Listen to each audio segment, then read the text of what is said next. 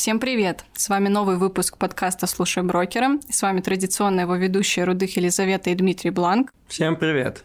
Дима, как твой портфель? Уже определился со структурой? Я думаю, да. Я уже даже потихоньку начал его собирать. Э, давайте для наших слушателей я напомню, какова сейчас структура.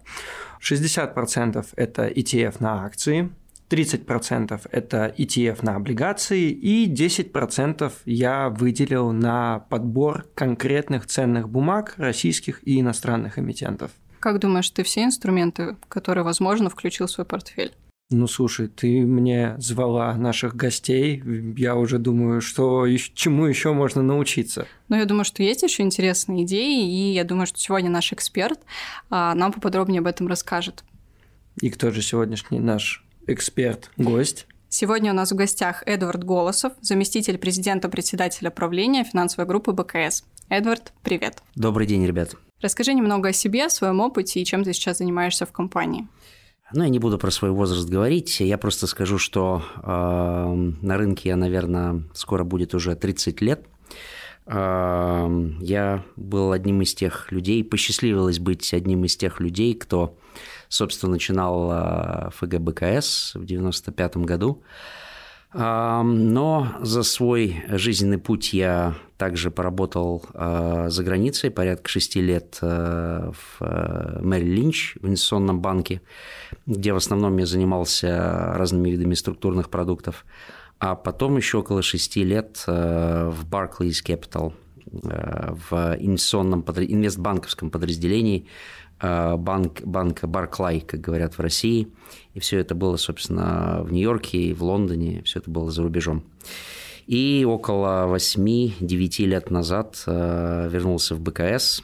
Э, сейчас я отвечаю за инвестиционные и страховые продукты. То есть те продукты, где мы делаем продукт э, на основе каких-то инвестиционных идей, заворачиваем, что называется, эти, эти идеи в продукты. Это, как пример, структурные продукты, э, продукты инвестиционного страхования жизни, накопительного страхования жизни и продукты управления активами, ПИФ, ЭДУ, э, вот такого рода продукты.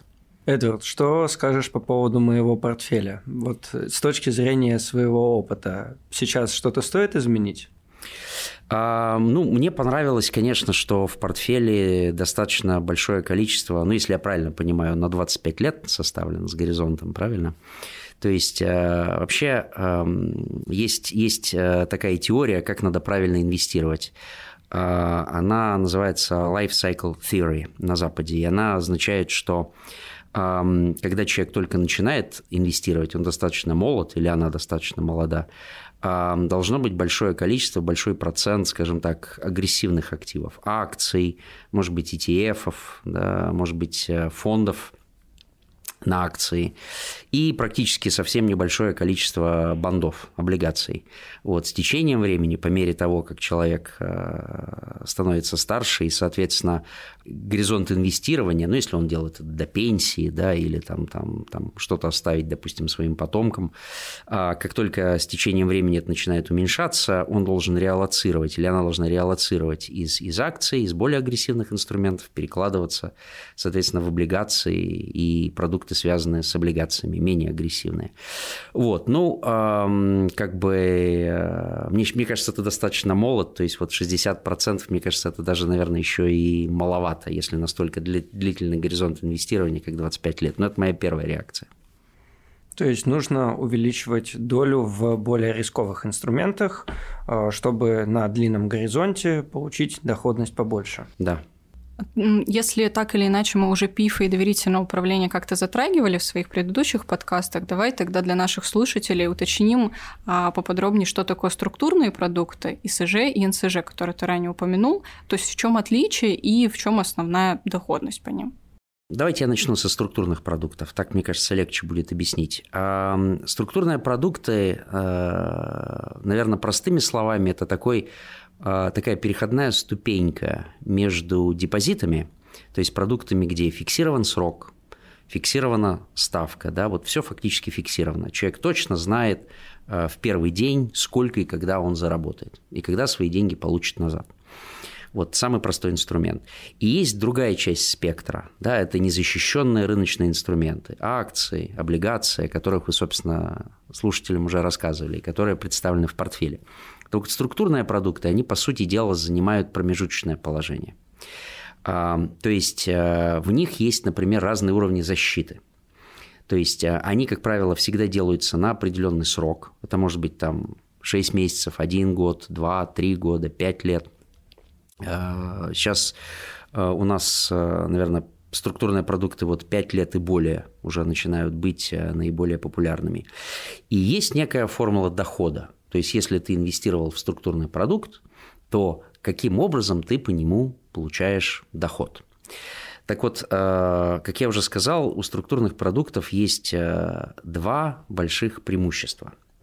Первое. Есть разные степени защиты. То есть, например, если структурный продукт со стопроцентной защитой капитала, это значит при погашении структурного продукта меньше, чем та сумма, которую я инвестировал, я не получу. То есть в этом смысле они похожи на депозиты. Вот. Это первое большое преимущество.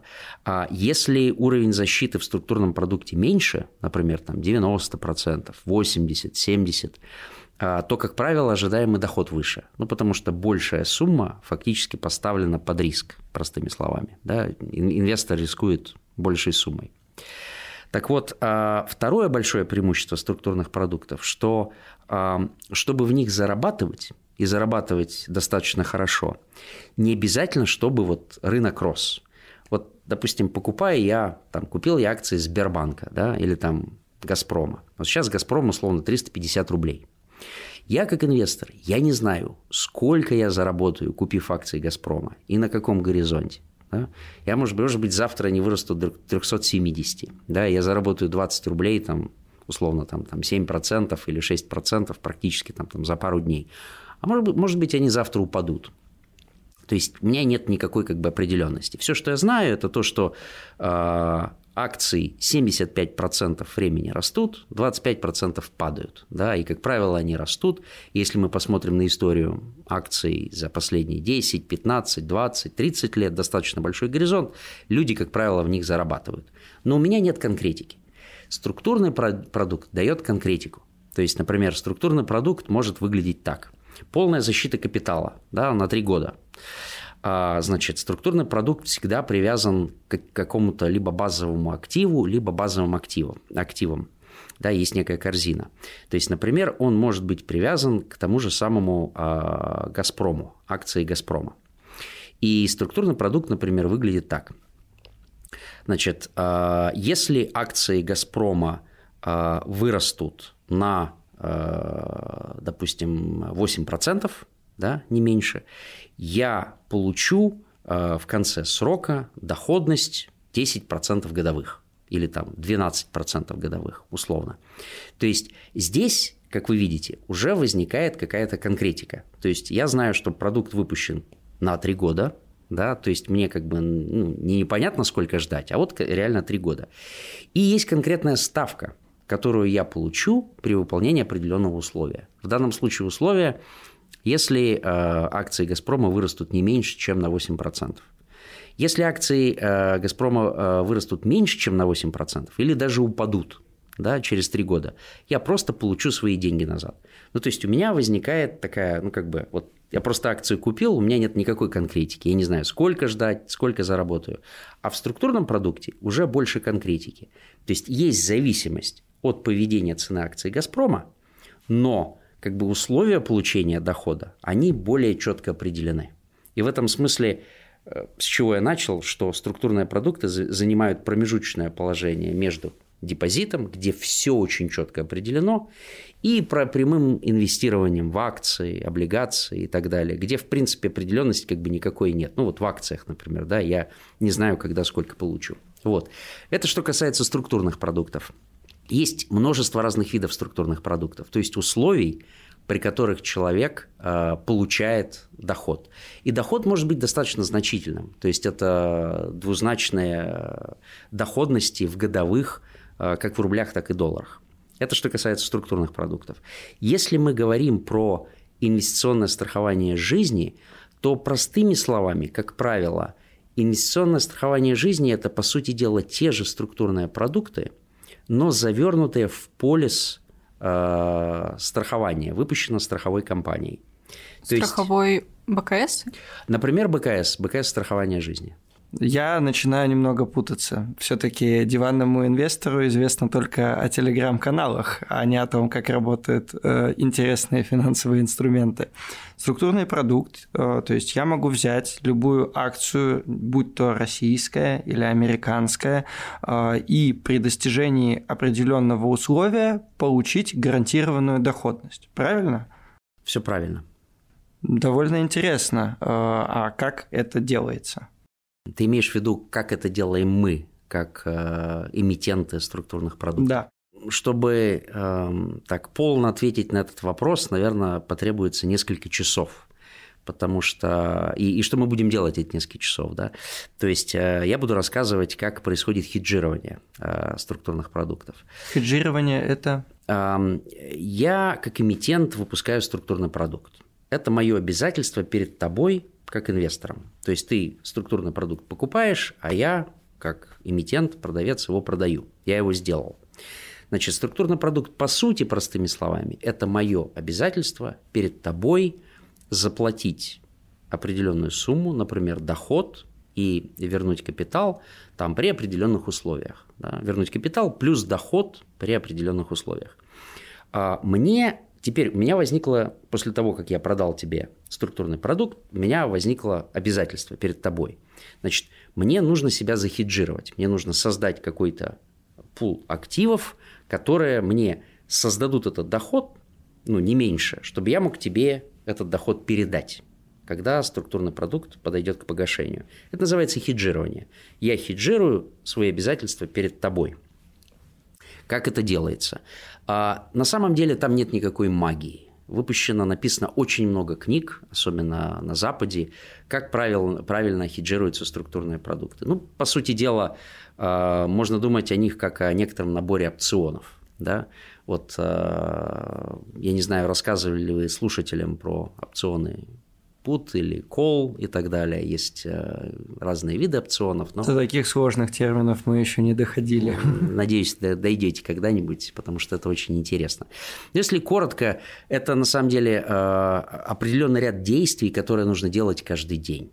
То есть для того, чтобы мне захеджировать себя по обязательствам вот того продукта, который я писал, на, допустим, на «Газпром», а, каждый день мне нужно будет делать определенные операции, покупать, продавать акции «Газпрома» или опцион, или то и другое опционы на «Газпром», то есть совершать эти операции, чтобы у меня накопилось достаточно дохода к тому моменту, когда мне надо а, выплачивать, а, вот, выполнять свои обязательства. А если не накопилось? Это риск, который несет эмитент. Вот. Но э, если эмитент все делает правильно, что называется, по учебнику, вот, а мы все делаем правильно по учебнику, мы, слава богу, в БКС существуем уже больше четверти века, и мы научились, что э, лучше все делать правильно или вообще не делать. Так вот, э, если все делать правильно, то все, все будет на месте и будет достаточно средств, чтобы расплатиться.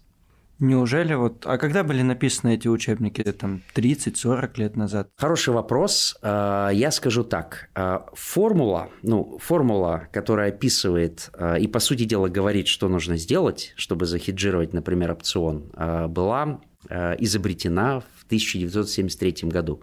Это знаменитая формула Блэка-Шолза. Вот. Э, желающие могут э, использовать Google там, или еще что-то и посмотреть, что это такое. И вот начиная с 1973 года было написано достаточно много книг э, по все более и более сложным то есть, продуктам. Сначала придумали формулу для опционов, потом придумали формулы и процессы, как хеджировать для более сложных продуктов. То есть с тех пор очень много литературы появилось. И то есть в каждой новой литературе выходит что-то новое, новый инструмент, новый структурный продукт э, или что? Да, а, плюс еще, понимаете, как бы, а, как я уже сказал, эта деятельность, она как бы связана с риском. То есть действительно эмитент, он должен делать определенные действия в зависимости от того, как ведет себя рынок. Да?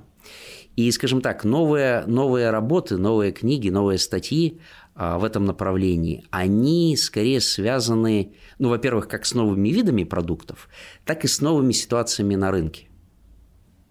То есть, например, вот знаменитая формула Black Scholes, она исходила из того, что рынок двигается непрерывно такими бесконечно маленькими шажками, но непрерывно. Вот через несколько лет люди сказали, ну, настоящий рынок, он же так не, не двигается. Иногда случаются скачки. Если вы откроете график любой акции, вы видите, что происходят скачки время от времени. Люди поменяли формулу, придумали, что делать, если происходят скачки и так далее. То есть вот как бы э, происходит все более и более усложнение так называемых процессов, как ведут себя э, базовые активы. Ну, то есть гарантом по исполнению вот этих э, параметров по доходности, срокам и так далее выступает эмитент. То есть эмитент. в данном случае БКС. В данном случае БКС. А тогда такой каверзный вопрос, на чем зарабатывает здесь БКС? Смотрите, очень, очень простой расчет. Происходит буквально следующее. Когда вы покупаете структурный продукт, да, вы условно даете эмитенту, то есть нам, БКС, допустим, 100 рублей, да, вы покупаете продукт на 100 рублей. БКС, а, когда он делает расчет, он сразу исходит из того, что должна быть там определенная прибыль. Да? Ну, нужно, например, заплатить э, продавцу, за продажу, а купить там какие-то вещи, связанные с производством. То есть он сразу откладывает, эмитент сразу откладывает небольшую сумму, что в принципе и покрывает расходы и составляет какую-то прибыль. А вот оставшиеся средства уже размещает в хеджирующие инструменты по тому алгоритму, который я описал. Вот. Но, как я сказал, эта деятельность, она связана с риском. То есть, э, как бы, если рынок будет совсем развиваться, там неправильно себя вести, по конкретному инструменту, как бы, эмитент, он может деньги и потерять. Но если он делает, знаете, это вот сила статистики. Если у тебя очень много инструментов э, выпущено, да, и у тебя это все находится, как говорят э, профессионалы, в одной книжке, то есть разные, скажем так, какие-то неточности, они друг друга компенсируют. Вот. И важно, как бы, какой результат компания получает в целом. То есть, если даже по одному какому-то инструменту эмитент может проиграть, но процесс должен быть построен так, чтобы даже если хеджируя один какой-то инструмент, эмитент, может быть, в результате этого процесса и потерял, но в целом по, по всем продуктам выпущенным, по структурным, которые проданы, в целом он зарабатывает. То есть какие-то неточности, они могут а, друг друга компенсировать, и главное, чтобы в целом а, как бы этот бизнес был построен правильно, а, с тем, чтобы в купе а, по всем инструментам в результате этого процесса хеджирования каждодневного, это на самом деле тяжелая работа. У нас на самом деле несколько трейдеров этим занимаются каждый день. В целом эмитент зарабатывал и выплачивал вот по своим обязательствам по данным продуктам. Что у нас и происходит. У инвестора по портфелю, в принципе, то же самое. То есть активы разные, но нужно, чтобы в целом они, там, даже если есть неточности в виде там, доходности и просадок, в целом, если доходность по портфелю есть, значит тоже все правильно. Это хорошее замечание, кстати. Это называется диверсификация. То есть, э, как бы даже если ты на скольких-то инструментах потерял, но важно, чтобы в целом ты э, как бы заработал. И прелесть диверсификации в том, что вот разнонаправленные действия между разными инструментами, они друг друга компенсируют. Вот. И если в целом стратегия правильная, то в целом ты заработаешь. А я вот э, люблю слушать э, не очень э, хорошие истории. Э, ты не я раз тоже. Э, не раз упомянул про риск и про то, что все-таки может что-то пойти не так. Вот исходя из своего очень большого опыта, расскажи про какой-нибудь такой конкретный факап. Давайте я вам просто как бы реальную, реальную вот историю расскажу. А, она, я не считаю, это не, не столько факап, сколько как бы показывает, а, насколько успешность даже инвесторов этих продуктов, продуктов зависит как-то от, от состояния рынка, от того, что происходит в целом, допустим, даже в экономике или даже там, скажем так, в политике. Да? Вот до 2014 года мы делали очень много продуктов на э, российские акции, потому что мы считали, что это наиболее интересные э, акции, базовые активы для продуктов для наших инвесторов. Вот. Но эм, что произошло, э, вы знаете, там, в 2014 году, в 2015, собственно, там, из-за ситуации, из-за санкций в результате Крыма, Российский рынок упал, он, по-моему, закрылся по итогам года, там минус 7 или минус 8 процентов показал. И очень многие акции просто упали. И вот те продукты, которые мы делали, да, там, где была защита капитала, люди, естественно, получили капитал назад, но они не заработали. А там, где были более агрессивные продукты, люди даже потеряли.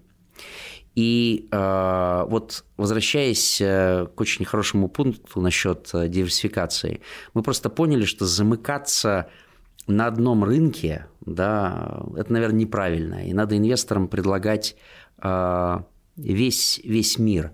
И, скажем так, возможность получить э, доступ к базовым активам американским акциям, например, да, европейским акциям, азиатским акциям. То есть мы расширили перечень э, базовых активов, на которые мы делали продукты. Вот. И с тех пор, например, сейчас у нас, если говорить честно, 80% продуктов, которые мы продаем, они на самом деле на американские акции, не на российские акции. А не сложится ли такой ситуации, как с Россией в 2014? Ну, скажем, не в 2021, не в 2022, а в 30 условно году? Хороший, хороший вопрос. А, я скажу так. Мы не, не пытаемся там как каким-то искусственным образом выбрать только Америку, да, или только Европу, или только Азию. А, что я пытался сказать, это то, что опыт 2014 года научил нас, что нужно не замыкаться, допустим, на одной стране, одном регионе, а предлагать инвесторам как бы весь мир. Да, мы почему и называемся БКС «Мир инвестиций», мы предлагаем весь мир и доступ э, к мировым инвестиционным идеям. У нас, что касается выбора базовых активов, есть очень э, такой э, дисциплинированный процесс, который заключается в том, что у нас есть фабрика инвестиционных идей в БКС – это такое подразделение, которое, знаете, это не, не, не просто а, аналитический отдел. Это люди, которые собирают, в принципе, а, наиболее интересные инвестиционные идеи со всего мира. То есть мы подписаны на а, очень много разной аналитики из разных источников. Причем эти идеи иногда бывают очень краткосрочные, очень долгосрочные. И у нас есть внутренние алгоритмы, которые отбирают из этого всего множество идей. Вот я могу сказать, как, как пример, а, полное количество идей, с которого мы начинаем, да, вот представь себе воронка сверху вниз. Вот наверху воронки 13 тысяч идей в каждый момент времени. И мы потом начинаем сокращать э, путем, ну, грубо говоря, там, там, отбора наиболее интересных. Они потом сокращаются до трех наиболее интересных, потом уже эти три более, более внимательно э, там, анализируются, потом сокращаются до пары сотен, там уже более внимательный анализ. И вот только несколько десятков из старт, да, стартовая точка была 13 тысяч, а внизу вот несколько десятков, которые, собственно, у нас потом попадают, э, отобраны э, для того, чтобы на них сделать наши продукты. Вот, поэтому, ну, гарантий, конечно, нет, что на выбранные нами идеи либо активы там случится то, что в 2014 году все-таки инвестирование – это рискованная деятельность. Но, по крайней мере, наш процесс, он как бы призван минимизировать риски и максимизировать потенциальную ценность для, для наших инвесторов. Давайте вернемся тогда к теме ИСЖ и НСЖ. Мы уже вкратце ее затронули. А что это такое и в чем все-таки отличие, да? То есть ты вкратце рассказал, но вот больше в эту тему. Да. Ну, поскольку мы сейчас э, наиболее трудные такие, как говорят англичане, hard yards, да, мы уже прошли, э, я бы просто использовал то, что мы уже объяснили и поняли, то есть структурные продукты, чтобы объяснить, например, что такое ИСЖ. Вот ИСЖ – это, по сути, в ИСЖ есть инвестиционная начинка – да, и есть э, страховая составляющая. Вот инвестиционная начинка – это, по сути дела, структурный продукт. То, что я сейчас описал. Да? Э, там есть э, разные уровни защиты, э, как правило, либо 100%, либо ниже. И если вы покупаете полис инвестиционного страхования жизни, обязательно, конечно, поинтересуйтесь, какой уровень защиты э, в данном продукте. Вот. Это что касается инвестиционной начинки – отличие ИСЖ от структурного продукта в том, что там также есть и страховая составляющая. То есть там очень четко прописано в полисе ИСЖ, а, при, каких, а, при наличии каких страховых случаев, то есть что должно произойти, простыми словами, чтобы вам, например, получить сумму не в конце срока, допустим, там 5 лет, а прям, прямо сейчас. То есть если происходит какой-то страховой случай, заранее предусмотренный, да, ну там условно там ну, вы прекрасно знаете, как страховка работает. Может быть, там, там, там что-то со здоровьем плохое случилось, да, или даже с жизнью застрахованного. Вся эта сумма выплачивается сразу. То есть работает именно как страховка от каких-то плохих событий в жизни. Ну, такая простая концепция, мне кажется, которую все понимают. То есть фактически ИСЖ объединяет в себе а, а если, кстати, ничего не происходит плохого, просто э, клиент э, ждет до конца срока действия продукта, так же как в структурном продукте, и получает, например, свою сумму назад. То есть это как Плюс структурный доход. продукт с стопроцентной защитой капитала. Именно так. Если есть стопроцентная защита, но иногда в продуктах ИСЖ э, делается защита меньше, чем 100%. Поэтому, покупая продукты ИСЖ, инвесторам очень важно поинтересоваться и понять для себя – какой уровень защиты капитала в данном продукте. Ну, тут, наверное, речь не только про стопроцентную защиту капитала, а в первую очередь защиту жизни. А, для самых беспокойных о своем будущем, наверное, подходят эти продукты, правильно? Ну, я считаю, что мы живем, наверное, в такое время, где имеет смысл быть застрахованным. Конечно, каждый человек решает это для себя, но мне кажется, знаете, как в пословице лишний раз соломку бы постелил, поэтому имеет смысл. А что тогда такое НСЖ и в чем различие либо преимущество между там, структурным продуктом ИСЖ и НСЖ? Хороший вопрос. А, простыми словами, ИСЖ – это, как я уже сказал, а, это, по сути, инвестиционный продукт. Есть инвестиционная начинка, но также есть и страховая составляющая, которая застраховывает держателя от разных неблагоприятных э, ситуаций в жизни. НСЖ это скорее, скажем так, э, не механизм э, инвестиций, а механизм накопления, периодического накопления. То есть как, как правило, выглядит продукт НСЖ. Значит, есть периодический взнос, который нужно делать, например, каждый год в течение 10 лет, да, или как-то это может там по-другому быть структурировано. Вот. Есть сумма, соответственно, выплачиваемая в конце срока по дожитию, как э, говорят страховщики. А есть, соответственно, перечень, э, опять же, как э, в любом полисе страхования, есть перечень событий, от которых собственно, держатель полиса застрахован. То есть, если что-то из этого перечня происходит, то выплата происходит мгновенно. Да? Условно там, ну, простыми словами, вы, допустим, э, там застраховались, э, и вам надо платить 100 тысяч рублей каждый год в течение 10 лет, а, значит, э, там в конце срока по дожитию вам должна выплатить, выплатиться большая сумма, что-то там превышающее, конечно, миллион рублей, но зато если что-то плохое с вами происходит, значит, вам выплачивается сразу страховая сумма там, в размере несколько миллионов рублей да, и, соответственно, вот это работает э, как-то так. Ну и есть, естественно, в этом продукте дополнительные льготы. А какие льготы?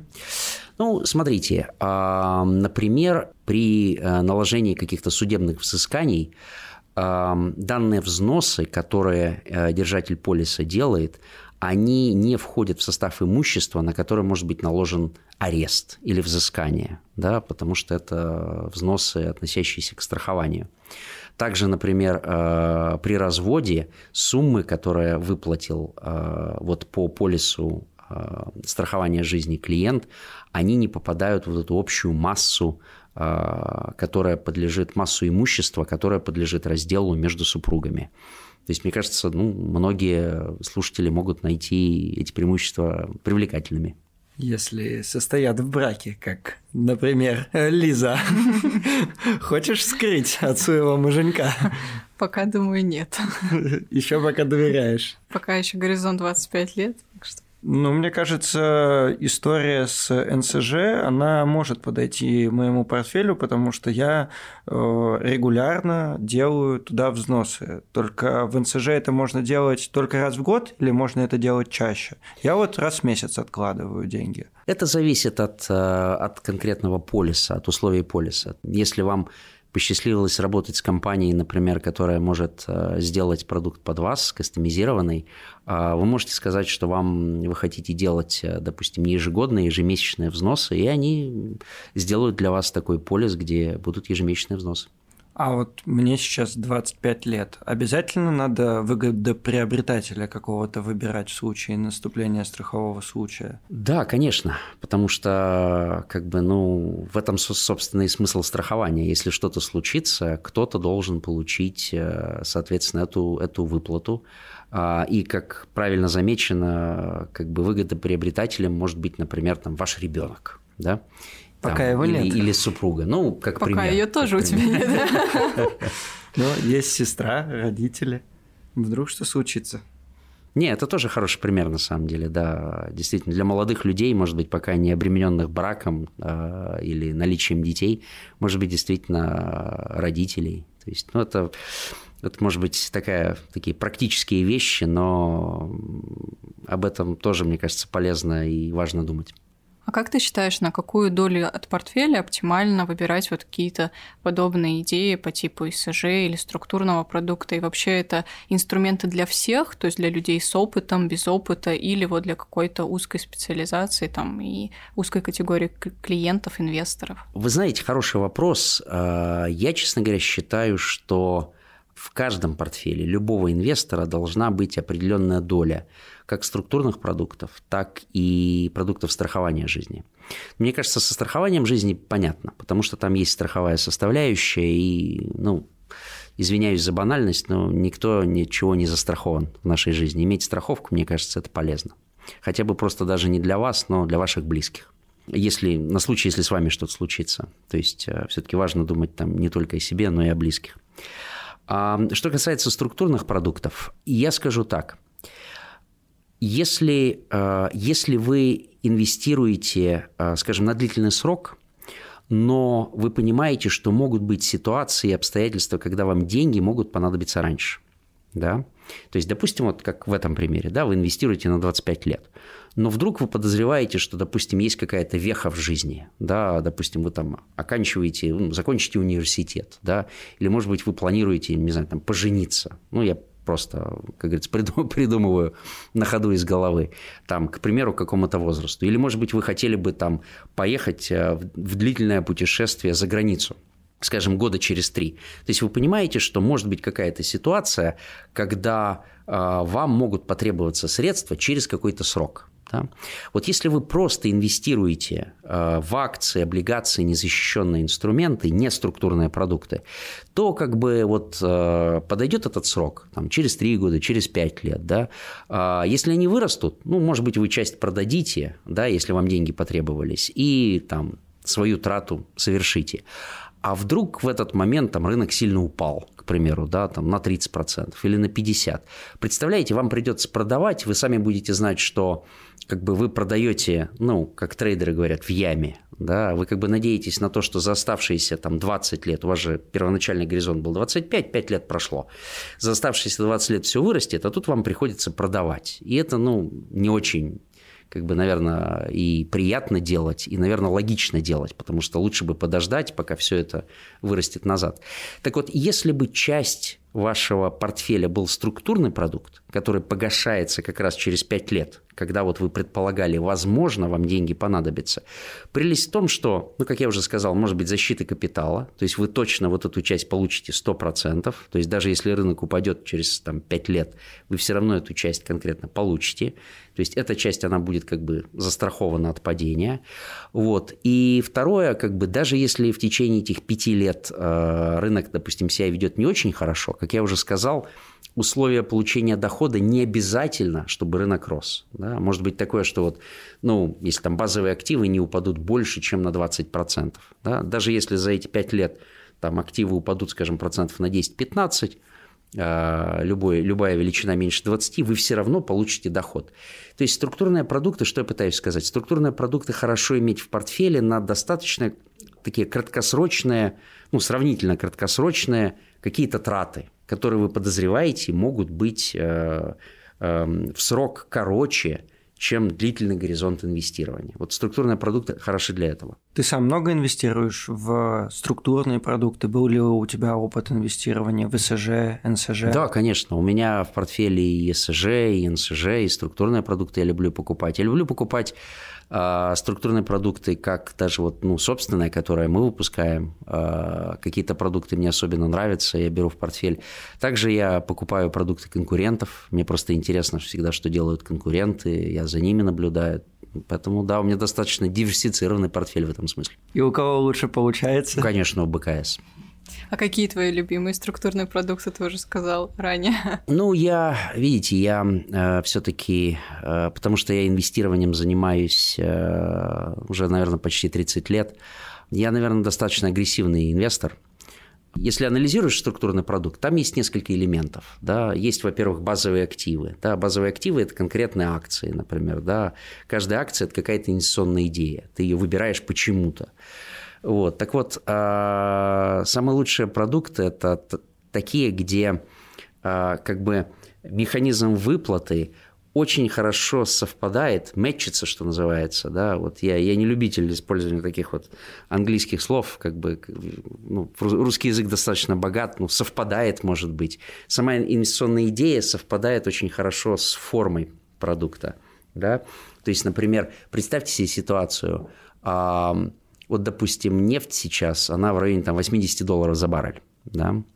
А можно сделать продукт, где а, вы не получите дохода, а, если нефть останется на уровне 80 долларов за баррель. Но зато если она сильно вырастет или сильно упадет, вы получите хороший доход. И вот представьте, вот, допустим, ситуация, когда вы видите, что ситуация ну, вот, ну, нестабильна. То есть, скорее всего, либо нефть сильно уйдет вверх, либо она сильно уйдет вниз. Да? Но вы считаете, что ну, на месте она точно не останется, потому что там либо экономическая ситуация улучшится через какое-то время, либо там, не знаю, там коронавирус произойдет, там очередная волна и все упадет. И вот если у вас как бы ваш взгляд, он именно такой, вот именно такой продукт, он очень хорошо для этого подходит. И вот э, мне нравятся такого рода продукты. Так котировка же каждый день меняется. Это получается золотая жила. Без разницы, куда пойдет, заработаешь. Нет, важно же не просто каждый день, а на момент погашения или на момент какой-то отсечки. То есть тут важно то, что как бы то, что происходит каждый день, не столько важно, сколько вот на в определенный момент времени. Ну, в принципе, мне стало чуть более понятно, а, что такое структурные продукты, что такое ИСЖ и что такое НСЖ. А, как уже говорил ранее, думаю, что на текущий момент моему портфелю подойдет НСЖ. А, дальше, так как я поставил себе только одну цель, это накопить на пенсию там, через 25 лет, когда у меня будут появляться новые цели, там, более краткосрочный, назовем их так, на 3 года, на 5 лет, можно подумать э, о таком инструменте, как тот же структурный продукт, так как страхование, по сути, у меня уже в портфеле будет. Под конец мой портфель будет э, выглядеть следующим образом. Э, 70% ETF на акции, 10% ETF на облигации, 10% конкретные акции, так называемый сток-пикинг, и 10% на накопительное страхование жизни. Хороший, э, хороший, мудрый выбор. Только тут главное просто последний совет, потому что действительно портфель очень агрессивный, много акций. Э, Все-таки не делать ту ошибку, которую, наверное, все совершали по молодости, когда люди берут акции, покупают акции с горизонтом достаточно долгим инвестирования, а потом начинают смотреть на них каждый день и видят, как цены идут вверх и вниз, начинают падать, э, э, начинает биться сердце, что же я наделал, тут потери, и люди продают. И, как правило, они продают, сразу после этого рынок разворачивается, начинает расти, но поздно, потери уже зафиксированы, поэтому как бы Тут очень важна выдержка. Э, люди зарабатывают на рынке еще прежде всего и терпение. То есть, если покупаешь на 25 лет, надо держать 25 лет. Постараюсь. Я еще пережил только одно крупное падение в 2020 году. Ну, в 2014 году я просто еще не был э, так сильно связан с фондовым рынком. Ну, ты хотя бы его пережил в прошлом году, это уже хорошо. Я думаю, нас ждет еще не одно серьезное падение, поэтому все у нас еще впереди в этом смысле. Будем ими пользоваться. Спасибо большое за участие в нашем выпуске. Я напомню нашим слушателям, что вы можете ставить нам лайки, задавать вопросы в комментариях в социальных сетях. Подписывайтесь, слушайте. Мы будем приводить вам самых лучших и интересных гостей. Всем пока! Всем спасибо, всем пока. Спасибо за приглашение, ребята. До свидания. Материалы, представленные в данном выпуске, не являются индивидуальной инвестиционной рекомендацией. Финансовые инструменты либо операции, упомянутые в данном материале, могут не подходить вам, не соответствовать вашему инвестиционному профилю. ООО «Компания БКС» не несет ответственности за возможные убытки инвестора в случае совершения операций либо инвестирования в финансовые инструменты, упомянутые в данном материале. Акции, облигации, деньги, купоны.